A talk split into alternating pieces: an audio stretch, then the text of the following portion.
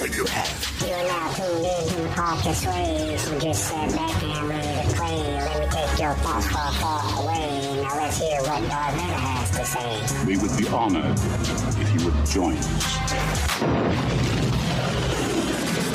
So I'm still a little bit sick, so just try to bear with me as we, you know, start with chapter four. Because in this chapter, I would like you to be mindful of what's happening. There are other species that are introduced as well as other force abilities. Also, things start getting kind of crazy, so be on the lookout for hidden meanings of what is going on. But without wasting too much more time, let's just go ahead and get to the story. Never place all your reliance in the Force. It's always there, but that does not mean it can always be called upon. Each Jedi is his own person with his own talents. Learn to use them. Nurture them. If the Force is the dream, you are the dreamer, and sometimes you have to wake up. Sometimes you are all you have. Master Shalmar, A Life in Balance, 7523 TYA. So your arrival. Tre Sana had already told her more than the Jedi Masters who had sent her on this mission. They had mentioned a loose network of rich Kalimahr, apparently involved in Dal's Stargazer sect, and Tree had backed that up with talk of tracking down a particular person to question. They had spoken of dark matter being used to attempt activation of a supposed hypergate, but they had not mentioned the Gree at all. What was known about the Gree was so far back in history, so deep in time, that it had taken on the sheen of myth and legend. Lanoree wanted to get back to her ship's computer to find out what she could. But first, she had to discover who or what was following her. She imagined that this district of Rahol Yan must be somewhere at the lower end of the tourist experience. The streets were grubby. Some vendors very probably dealt in illegal goods, services, or substances, and the clientele of the various establishments displayed little evidence of being mere visitors. A rough area, but not one in which Lanoree felt out of place. Every city on every planet had them, and she had visited many. Sometimes she fit right in. Cloud chasers drifted above. Speeders buzzed along a slightly raised roadway in the center of the street, and several types of indigenous beasts of burden carried people on their backs or limbs. But Lanoree chose to walk. It meant that she had complete control of her movements, and it would be easier to keep watch. She wanted to draw her follower out, not escape from him or her. She used the polished shine of speeders, the glass of display windows, and the reflections in the eyes of those passing by to look behind her. And when she could not see, she blinked slowly, casting her senses back to try and discover who and where her pursuer was. It was frustrating. She felt observed, and it could no longer be the usual curiosity for a Jedi Ranger. She had removed her Ranger star to try to blend in. The end of the street opened up into a large market, stalls built across a wide marble paved square and suspended on three massive tree like structures around the square's perimeter. Small cloud chasers moored at some of these trees, ferrying people and freight to and from the larger vessels that buzzed and drifted above. Lanoree trotted down the curved stone steps that led to the square. Then she stopped, turned, and ran back up. She paused on the top step and looked around. The street she had walked along was bustling. She looked at people walking toward and past her, human and otherwise. She watched many more walking away. Probing with her senses, touching the pulse of the force, she felt for any image of herself in someone else's regard, and found it. Just standing there, watching. Don't forget she's a ranger. Dangerous. Mysterious.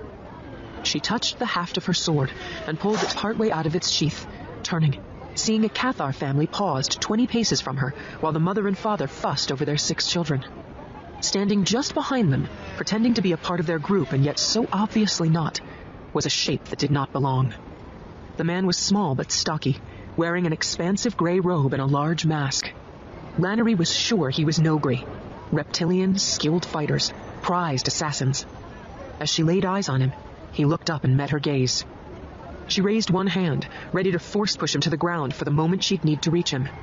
He pulled a laser blaster and fired into the family group. Screams, panic, people running, fleeing, falling. The Noghri fired again, shooting at random. Lanoree drew her sword and ran at the shooter. He was already fleeing, blaster in one hand and something else in the other. She could not make out what the device was. She reached for him, shoved, but he dodged sideways, and her force punch tripped a beast of burden, spilling its three passengers. As she passed the Cathar family, she glanced down and saw the woman on the ground, blood pulsing from a terrible black-tinged wound in her furry scalp. The father was trying to pull the children away while crying out in mad grief. Lanoree wanted to stay and help, but there would be others to do that. She would best serve the dead woman by catching her killer. The Noghri had flowed down the steps and was sprinting toward one of the mooring stations. When they saw him coming, most people moved away, his violent intent obvious. But when two militia crouched before him and aimed long, spear-like weapons at him, he shot them both. The movement was almost too quick to be seen, and as they fell back dead, the killer was already entering the shadow of the mooring tree. He was well trained. It would take someone who knew what he was doing to bring down those two guards without pause. She was gaining on him as he entered one of several doorways into the Cloud Chaser mooring structure. He was still doing something with the object in his other hand, and she paused and reached for him, concentrating, willing the force his way, her clawed hand closing slowly as she struggled to grasp him. But there were too many other people around, and the panic was too great. More laser blasts erupted from the interior lobby of the mooring platform, and more screams. Lanoree used the force to increase her speed, willing her muscles to stretch and contract faster, pumping her arms, pushing blood through her veins. There were a hundred travelers and merchants in the lobby, and two people were on the ground with blood spattered around them, others rushing to help. But she saw the Noghri immediately. He was plugging the device into a comm column. He glanced back over his shoulder but did not raise his blaster. More concerned with sending whatever he has to send, she thought. And as she ran at him, she reached for the comm column, probing, frowning in concentration. She had to stop him sending, and if she heard the dry cough of a blaster and raised her sword, and it was only that instinctive reaction that saved her. The shot struck the sword and she stumbled backward, then fell, her weapon clanging against the marble floor. She still grasped its haft. She would never let it go. And she could feel the heat dispersing from the exquisite blade. Lanoree shoved, and 40 paces away, the Noghri was lifted from his feet and smashed back against a wall. The blaster dropped from his hand and skittered away across the floor. The crowd of people had scattered and hidden as well as they could, leaving only the two shot people behind. Lanoree sensed that they were both dead. Anger throbbed through her, but she reined it in. It would feed her action, but it could also cloud her senses. Using the force while harboring rage could upset the balance within her, and that would lead to mistakes. She jumped to her feet, and she was the only person standing. Stay down, she shouted. She held out her hand and force pressed her observer to the ground, heard him gasping for air, pressed a little harder. Walking forward, sword held protectively before her, Lanoree glanced at the comm column and the device he had attached there. A flurry of movement, and she knew what was coming. Lifting the sword to deflect the blast a blink before it came. Another followed. She shifted to the left and raised her blade to the right. The shot was swallowed by the hot metal. He'd been carrying a second concealed blaster. Lanoree grunted in frustration, then reached out and lifted the Noghri above the ground, grasping him there, tight, tighter. Drop it, she said. Though quiet, her voice carried all across the open lobby. He dropped the weapon. She raised him even higher, then let go. The sound of breaking bone as he struck the ground was followed by the collective gasps of those watching. Lanoree ran to him. He was writhing, his gray-skinned leg twisted, protruding bone visible beneath his loose robe.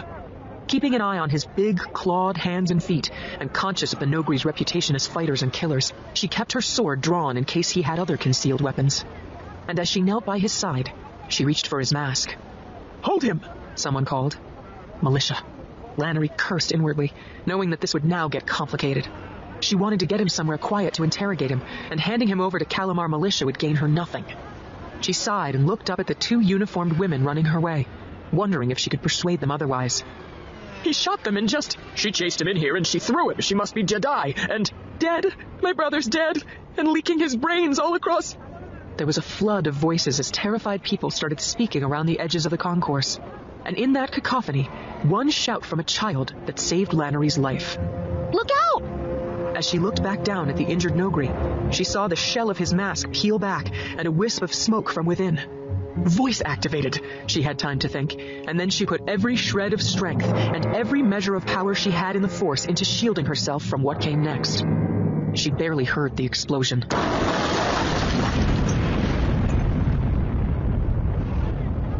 For a moment, as she saw the Wookiee's face and felt its strong, furry hands hauling her to her feet, she thought she was back on Skaw Gora, with her fingers hovering over laser cannon triggers.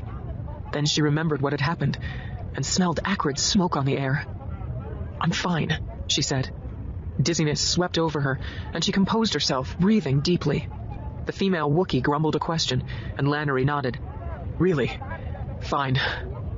The few people around her, the Wookiee, several humans, a tall, eyeless Miraluka with slatted mask, observed in stunned silence.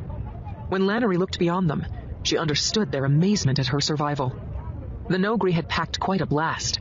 There was nothing left of him, and the site of the explosion was the center of a wide swath of blackened and broken marble. Detritus littered the lobby. He had killed himself without a second thought, and it was incredible that no one else had been caught by the blast. I was there, Lanoree thought, looking at the small, cracked crater in the marble floor. She had been blasted across the lobby, protected and shielded by the force that she was so rich in, and for a few moments, she tingled with something approaching ecstasy. She took a deep breath and felt a rush of well-being. Perhaps it was relief, or maybe she was simply realizing that it was good to be alive. You! A voice called. Jedi! It was one of the militia who'd been approaching when the Noghri had killed himself. The other was bloodied and being helped to her feet. As the woman drew closer, Lanoree glanced quickly around at the com columns. One side of it had taken some of the blast, but it remained standing, though bent and twisted. She could see the com point in which the Noghri had plugged his device. She ran. Stop!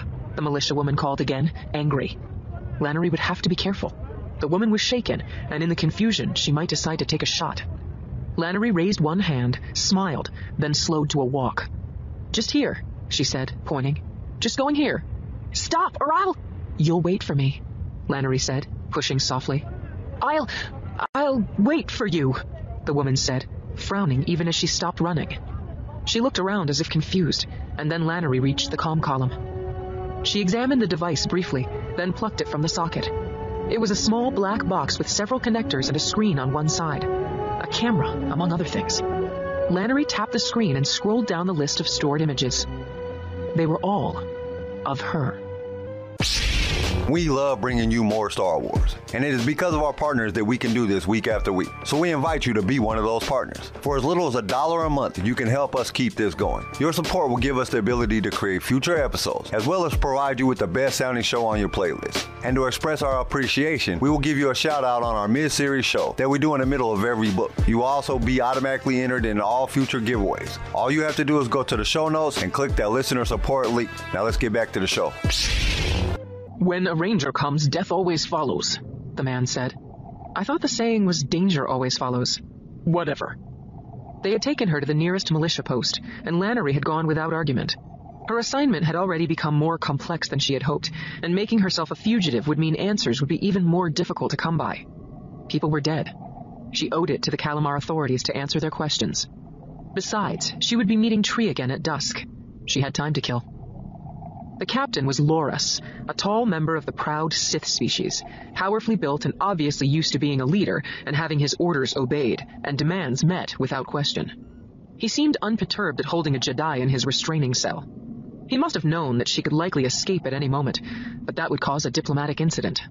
So for now, there was a gentle balance between them, an act from which both sides might benefit. The fact that they both knew this made things easier. At any other time, it might have been amusing. Something funny, Jedi? No, not really. And I've told you my name. I prefer to call you Jedi. Very well, Loris. You should address me as Captain Loris. I should? The captain sighed and leaned against a wall. The two human militia who had brought her in stood in the corners of the room at either side of the door. They both looked afraid and stared at her in open wonder. Probably the first time they had seen a Jedi in action. The room was a little larger than the main control room on her peacemaker, with one door, several chairs around the edges, and the single containment cell at its center. The cell was too small to lie down in, and consisted of an archaic heat field instead of bars. Lanoree could feel a touch of heat where she stood. The generator was old and leaking, and knew that she'd be singed to a crisp if she moved too close to the shimmering walls. She also knew that she could knock out the generator with a single thought, and with a little more effort she could shield herself and walk straight through the heat field. But she had no wish to fight Captain Loris and his constables. Five dead, Loris said. Six, sir, one of the militia women said. Loris stiffened but did not turn around, and the woman became suddenly nervous. Uh, including the bomber. I don't care about the bomber, Loris said. There are five people dead who I care about, including two of my militia. Sir, the woman said, quieter. I didn't kill any of them, Lanoree said. They're dead because the bomber was following you. Yes? Why? I'm here on Jedi Council orders, Lanoree said. Why? I can't reveal the purpose of my assignment. Why? Loris smiled. Lanoree did not respond. She looked down at her feet and probed softly, so gently that she hoped he would not feel. What she discovered did not surprise her. He enjoyed the power his position gave him. He was something of a bully toward his staff. And though he had been in the presence of Jedi before, he had no love for them. I've done nothing to make you hate me, Lanoree said. Loris's face fell. I know your mind, and there's more I can do. Not if I press the purge button on your cell and fry you to a crisp. Lanoree said nothing. Silence was more effective. It projected confidence. Loris snorted. Jedi. Rangers. I knew a ranger once, several years ago. Volk. Did you know him? No, Lanoree said, but she remembered the name and the sadness of people she loved. My parents knew him. Arrogant, superior. He moved me out of the way once. I was a constable then, still in training, and he'd arrived close to here with two younger Jedi, those you call journeyers. Too young and unable to control the powers you give them. Troublesome. There was a dispute at the time, two of the richer Kalimahr families bickering over mining rights for some distant asteroid or other. Volk said he'd come to settle the dispute before it came to blows. Never did know why the Jedi were involved, don't care. But when I confronted him in the street, told him I had questions and that he and his young troublemakers would have to follow me, he told me there wasn't time. Said he had a meeting to attend and a gift to make, otherwise blood would be spilled. And then he lifted his hand and moved me aside. Picked me up. Almost throttled me with that damned force you people mess with. Dropped me out of his path. Walked on without giving me another glance. Lanoree smiled. She could not help it, even knowing it would only enrage this proud, simple man more. But she had heard her parents talking of Volk, and this sounded exactly like the man he had been. He had never permitted anything to obstruct what he thought was right. It was a lesson her parents had taught her well. You'd laugh at me, Jedi? Loris said. Only at Volk's memory. You did know him then? No. Like I said, my parents did. And it was more than several years ago. Volk died eight years ago in a cloud chaser crash a thousand kilometers from here. But I guess you're so parochial you won't have heard about that. He'd already killed 14 Zang terrorists by then, and he was mortally wounded. He steered his ship away from populated areas, saving hundreds, maybe thousands. He crashed into the sea. Lanoree said no more. But she watched Loris's expression change, subtly but definitely, and she was glad. It seemed the man had some measure of honor after all. So tell me about the dead Noghri, Lanoree said. Loris grunted. I'll not move you out of the way. She smiled, pleased to see a twitch of response on Loris's lips. He stared at her for a moment, then nodded at one of the militia. The woman pressed switches on a control panel on the wall. The heat field imprisoning Lanoree shimmered and then faded, whispering away to nothing. Loris sat and gestured at a seat opposite him. He's known, Loris said. There wasn't much left of him. Grinning, he pointed back over his shoulder at the female militia. Ducian found one of his toe claws snagged in her uniform. We identified him from security footage taken from the docking tree. What we don't know is why a preacher would become a killer. A preacher? Lanoree asked. He was Noghri, wasn't he? Preaching isn't something they're known for. A cult, Loris said. There are many across Kalimahr, too many to keep track of. Unlike your Tython, we're inclusive here. We welcome any species, creed, or breed. As do we. But Tython is a challenging place for a non-Jedi. Yeah, well, the Noghri was a stargazer. What do you know about them? Lanoree sat down, at ease, comfortable. She was loading her questions with the subtlest of force pushes, barely a suggestion. And perhaps now she was getting somewhere. Not much, Loris said, shrugging. His red Sith skin looked strange in the artificial light, the color deeper, bloodier. They're one of the lesser sects, hardly any members, no real influence. One of many who seek to look beyond the Tython system, way back into history. I've had no dealings with them before. They've never caused trouble. He frowned. Until now. They want to go home, Lanoree said, remembering Dal once saying, One day I'll find my way home. There are many who maintain an interest in where our ancestors came from, who resent that we were ever brought to Tython at all. Are you one of them? Not at all, Loris said. I've got it good here. Lanoree asked more questions about the Stargazers, information held on them, and any prominent members. She barely touched Loris's mind, and he seemed not to notice. Without hesitation, he consulted an old computer in the wall and gave her a name and address. Ah, yes, Kara. She's not openly affiliated with the Stargazers, but she's incredibly rich, made her fortune in swing dust mining, and it's whispered that she funds them, lets them stay in properties she owns around Rahol Yan and beyond. But these are just whispers, I've found no proof. Really? Lanoree raised an eyebrow. I've had no need to look. The Stargazers haven't done anything wrong. Five counts of murder? And that's for me to investigate. Please, Jedi, don't explode this one. She's one of Rahol Yan's elite, and it would leave much more of a mess. I'll do my best, Lanoree said. I'm grateful for your time. And with a nod to the two militia, she exited the holding room. She glanced back once to see Loris staring into the inactive cell, frowning, and probably already wondering who had interrogated whom. Leaving the militia post, Lanoree quickly lost herself in the bustle of late afternoon. Someone tried to kill me, Tree said. Seems quite common around here. You too? Lanoree shrugged. Who was it? I didn't see. A shot, then they were gone. You don't seem overly troubled. It's not the first time it's happened. Tre Sana tried to exude calm, but there were signs of his being flustered, his clothing a little awry, eyes flickering left and right, lekku unsettled. They had met outside Susko's tavern and then walked through the streets. It was evening now, and everywhere was a different kind of busy. Earlier, the walkways had been thronged with residents and visitors all going somewhere, a purpose in their strides. Now the ebb and flow was less urgent, destinations less certain.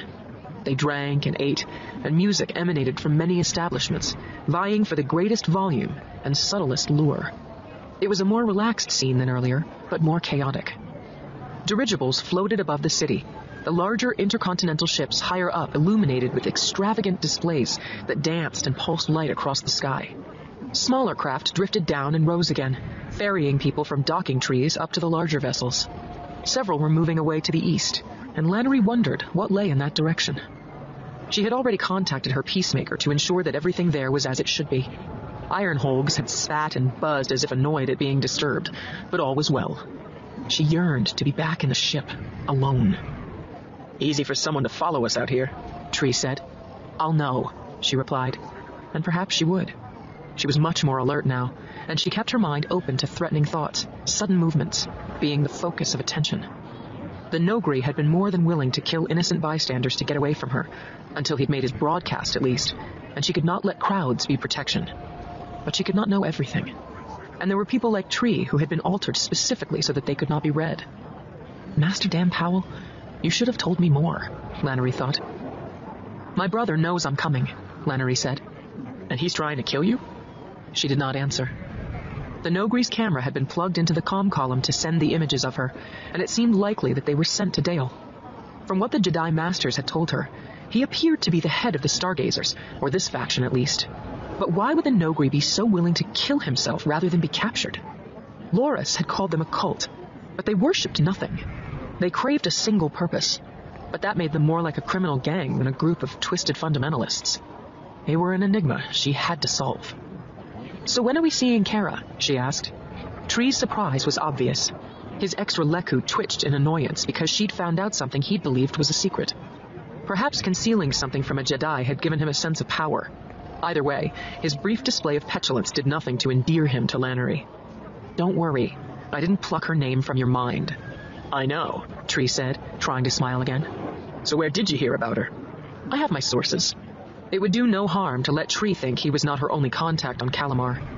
I spoke to her people earlier, as I said I would, Tree said, before the bastard took a shot at me. She'll see us at midnight. Where? You don't know everything about her then, Tree said, confidence restored a little.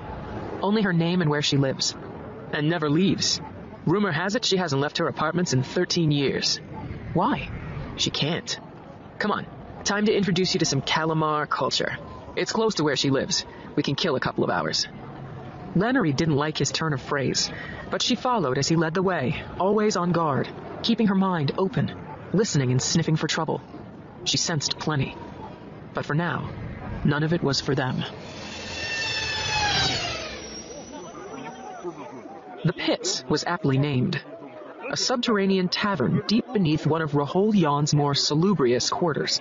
It displayed more than anything Lanoree had yet seen of the mix of cultures, people, and philosophies that existed on Kalimahr.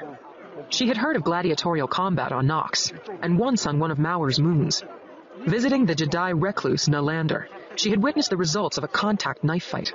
Nalander had told her that the fights were often arranged for money or standing, and that the losers did not always survive. On such an outpost as Maur and its moons, this had not surprised her. On Nox, such brutality was commonplace. But she believed Kalimahr was better than that. More settled. More civilized. On the surface only, it seemed. Even as they descended the freestanding, spiraling staircase that led down through a large, poorly lit cavern, the scent of violence, excitement, and desperation reached her. Human sweat, Kravaki must, the sweetness of a Sith's blood. The smells filled the cavern, rising on wafts of noxious heat from the tumult below. The tavern was built across the cavern floor, 30 meters beneath the streets. Its focal point was a deep trough in the floor, a natural pit in which two combatants fought. One was a big human with an extra set of arms grafted on his hips. The other was a Wookiee, pelt patchy, hide lacerated. And around his neck was a heavy control collar, lights flickering as electrical pulses urged him into greater fury. His screams were as much of pain as anger. He carried a metal-studded club, and it was already glistening with scraps of the human's flesh. This is culture? Lanoree asked as they descended the last curve of staircase. The ass end of it, Tree said. You grow used to it. They use mostly criminals and murderers. That's what they say anyway. I try not to question it. He glanced back at her, and his three lekku touched and turned, telling her, a good place to remain anonymous. As much as she hated to admit it, that was probably more true than even Tree knew. Because not only was the pits filled with all manner and race of people, it was also somewhere that leveled everyone. Every patron was here for the drink and the fight. A person not riled up, drunk, and filled with bloodlust would stand out. It would be easy for Lanoree to see anyone following them. They reached the floor, and Tree shouldered his way to the nearest bar. There were several placed around the pit, and most were doing brisk business. Lanoree followed, senses alert, hand on her hip close to her sword. A thud, a gargled scream, and a shout. Hands waved, and the crowd roared. Betting chips were illuminated, and across the other side of the pit, several gambling pods were rushed as people went to claim their winnings. Lanoree had no desire to see, but still she stood on tiptoes to look down into the pit. The Wookiee was leaning against one wall with blood caking his ragged beard. For a moment she thought he was the loser, but then a mechanical arm swung down and speared the human's corpse, hauling it out, swinging it over the heads of the crowd, and flinging it into shadows at the cavern's extremes. She heard a splash, and then a frenzy of movement as unseen creatures made short work of the vanquished. She closed her eyes and breathed deeply. Every decent shred of her Jedi self wanted to close this place down and her very basic human side wanted only to leave. But this was an easy place to cast her senses around, and every mind she touched was transparent to her. Base emotions flooded the pits. Unpleasant emotions, true, such as she had learned to control many years ago during her Jedi training, but simple to read for any threat or sense of being observed. Tree nudged her arm and handed her a drink. Not the best wine on Kalimahr. You surprise me. She took the glass and looked around. You come here often? No, Tree said. Perhaps that was disgust in his voice. These places are allowed? Tolerated. They channel aggression, and the Council of Rahul Yan welcomes that, so they turn a blind eye. How civilized, Lanoree said. You really are an inclusive society. It's not my society. I just come here from time to time. He took a sip. Anyway, don't judge Kalimahr from this, Jedi. Difficult not to. She initiated comm to the Peacemaker, asked if there were any communications from Tython or elsewhere. There were none. Next bout's beginning, Tree said, and this time his distaste was obvious. Perhaps he downed his rough wine to dull his senses. He was becoming more of an enigma than ever. In the pit, a wretched looking Cathar, naked but for the spiked manacles around his wrists, stood shivering. And as three barred gates were opened and human sized gray skinned creatures slithered shrieking through curtains of fire, Lanoree was reminded of the second time she had saved her brother's life. There's a few things that I wanted to point out. First off, she said harboring rage would upset her balance in the force. This is another time that she refers to the balance of the force, going back to that gray stuff, you know, the balance of the force. Another thing that they refer to a lot is they don't know where they came from. When she was talking to the militia captain, which is a Sith, they are talking about where they came from, implying that they don't know where, where they all came from originally. Also, they talk about how long it takes to travel between planets. So I don't think that they have light speed as of yet. Just some of the things that I wanted to point out. So let's get back to the story. Heading south across the strafe plains toward Stavkesh, Lanoree hopes that she and Dal will find common ground. Away from Thyre and the silent desert, even she breathes a sigh of relief, though in their time at Kigong Kesh, she made great advances in her understanding of force skills. She tingles with the force. Her mind is awash with it, yet she has to remember her promise to her parents. This journey is as much for Dal as for her. Getting colder, she says. Good. I like the cold. Dal is quiet, but when they do talk, she senses no animosity from him. Perhaps he is just thinking things through, trying to settle himself, find balance. I wish mother and father were here, Lanoree thinks, because they might be able to make sense of their son. Since leaving Kigong Kesh, he has seemed much more at peace, and she hopes this is a good sign.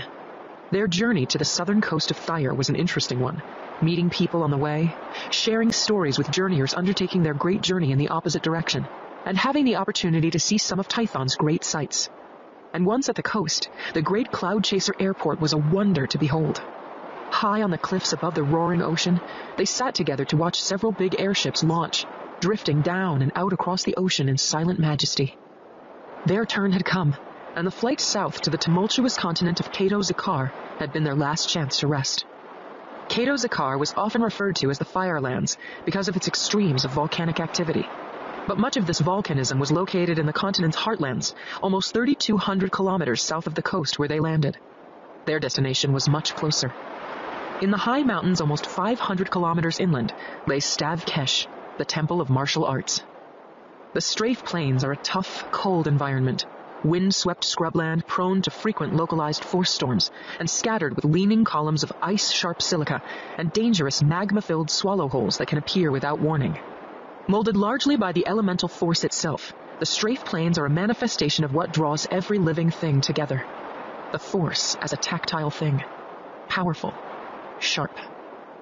As the landscape rises steadily into the high mountains, Lanoree remains alert, watching the wildlife of the strafe plains. It's said that the common spinner birds can sense a swallowhole's imminent emergence and that they will fly spirals around any area about to erupt. But it is not a hole that almost kills them both. In places, piles of detritus thrown up from the holes form homes to creatures drawn by the ease of tunneling through loose material. It is from one of these large, uneven mounds that the attack comes. Lanoree has never seen a flame tiger, but she's heard of them. When she was a child, she believed them a myth made up by her parents to scare her.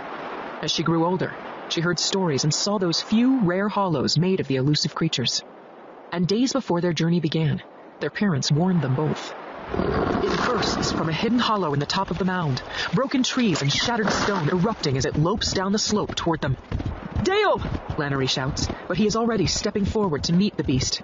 No, Dal, I can. Shut up, he shouts. He has drawn the old blaster from his belt. The flame tiger is a big one, its length easily twice Lanoree's height, its head as high as her shoulder, each of its six heavy paws the size of her head. Fire drips from the tips of its claws and shimmers in the prints it leaves behind. Its scaled, oily hide flexes and reflects the sun in multicolored swaths. Its tail swishes white fire through the air. Its eyes blaze, and its tooth-filled mouth glimmers with heat haze.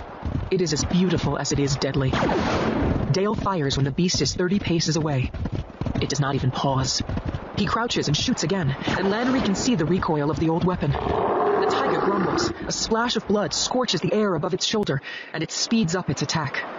Lanoree could stop it, she is certain. She has a force punch ready to stun it, and once immobile, she can move forward and cramp the muscles in its legs, breathe the force, and drive so much pain into the creature that it will turn tail and flee. If needs must, she can kill it. But she hesitates. Back in Kigong Kesh, she shamed Dal, placing that image of home in his mind when he had not even invited her in. He needs to recover from that. If she defeats the flame tiger for him, it will be just another display of how inadequate he is and how strong she is becoming. So she pauses, but stands ready. Dal dodges sideways and fires almost point blank into the creature's flank. It roars and shakes itself, and he leaps over its back, shooting once more even before he lands. It is athleticism and strength that drives him, not power of the force, but the effect is still the same. The creature is confused and pained. As it swings around to lash out with one huge paw, Dal is already crouched and ready to deliver the final shot into its eye. It rears up, fire shimmering from its claws in searing whips. Dal smiles, pulls the trigger. Nothing happens. As Lanoree sees the surprise on Dal's face, the tiger lurches forward and slashes at him with one big paw. Dal is driven sideways, scraping and bumping across the rough ground. Snakes of fire curl around his arms and shoulders. Lanoree drives a heavy force punch at the tiger and knocks it onto its side. One eye on Dal. He is writhing on the ground now, rolling to extinguish the flames. She drives another punch into the beast's chest, pushing hard, feeling the force power through her and into the enraged animal. It screams in pain, a surprisingly human sound. Fire erupts from its mouth and hazes the air. Ash falls.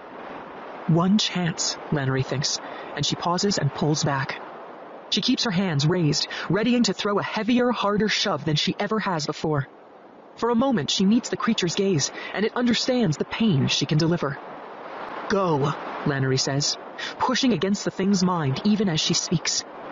The flame tiger glances once at Dal and then leaps away, bounding around the mound it emerged from, and then disappearing into the distance. Lanoree lets out a relieved breath and then goes to Dal. I could have killed it, he says. Your blaster misfired. It was almost on you. Lanoree is surprised at the anger in his voice. Hurt. I was fighting it, not you. I saved you, Dal. No. He stands unsteadily, clothing still smoking where he has beaten out the flames. He looks furious and sad at the same time. No, the Force saved me. He's shivering now from the burns he has suffered. I can heal those, Lannery thinks. You might have died. She's crying silent tears. But Dal only looks bitter. At least I'd have died free. My own man. He turns his back on her, and his coolness does more than make her sad. For the first time, her brother scares her. Okay, so that was an exciting chapter. A lot of action and suspense. Now, we find out that they don't have no idea where they all came from or how they got to this system. Lanoree also finds out that her brother knows that she is looking for him. But the one thing that I found most interesting in this chapter was that the young Jedi's and the way that they're trained.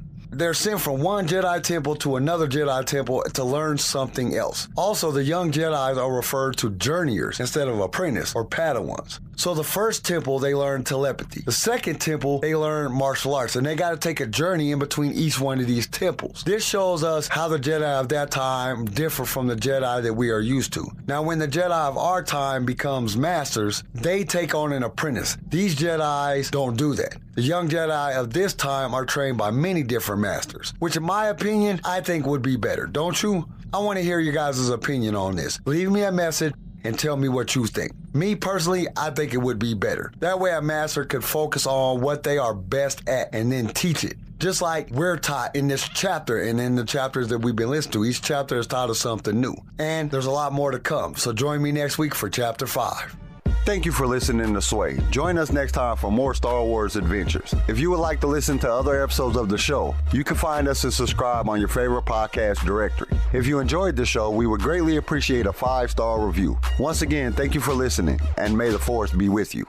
Sway was created by Keen Eye Shit and is a production of Pick Film Media. This show was produced by Quentin McDaniel, sound design by Theodore Thompson, research by Tammy Turner. I am your host Kyle, and we will see you next time in a galaxy far, far away.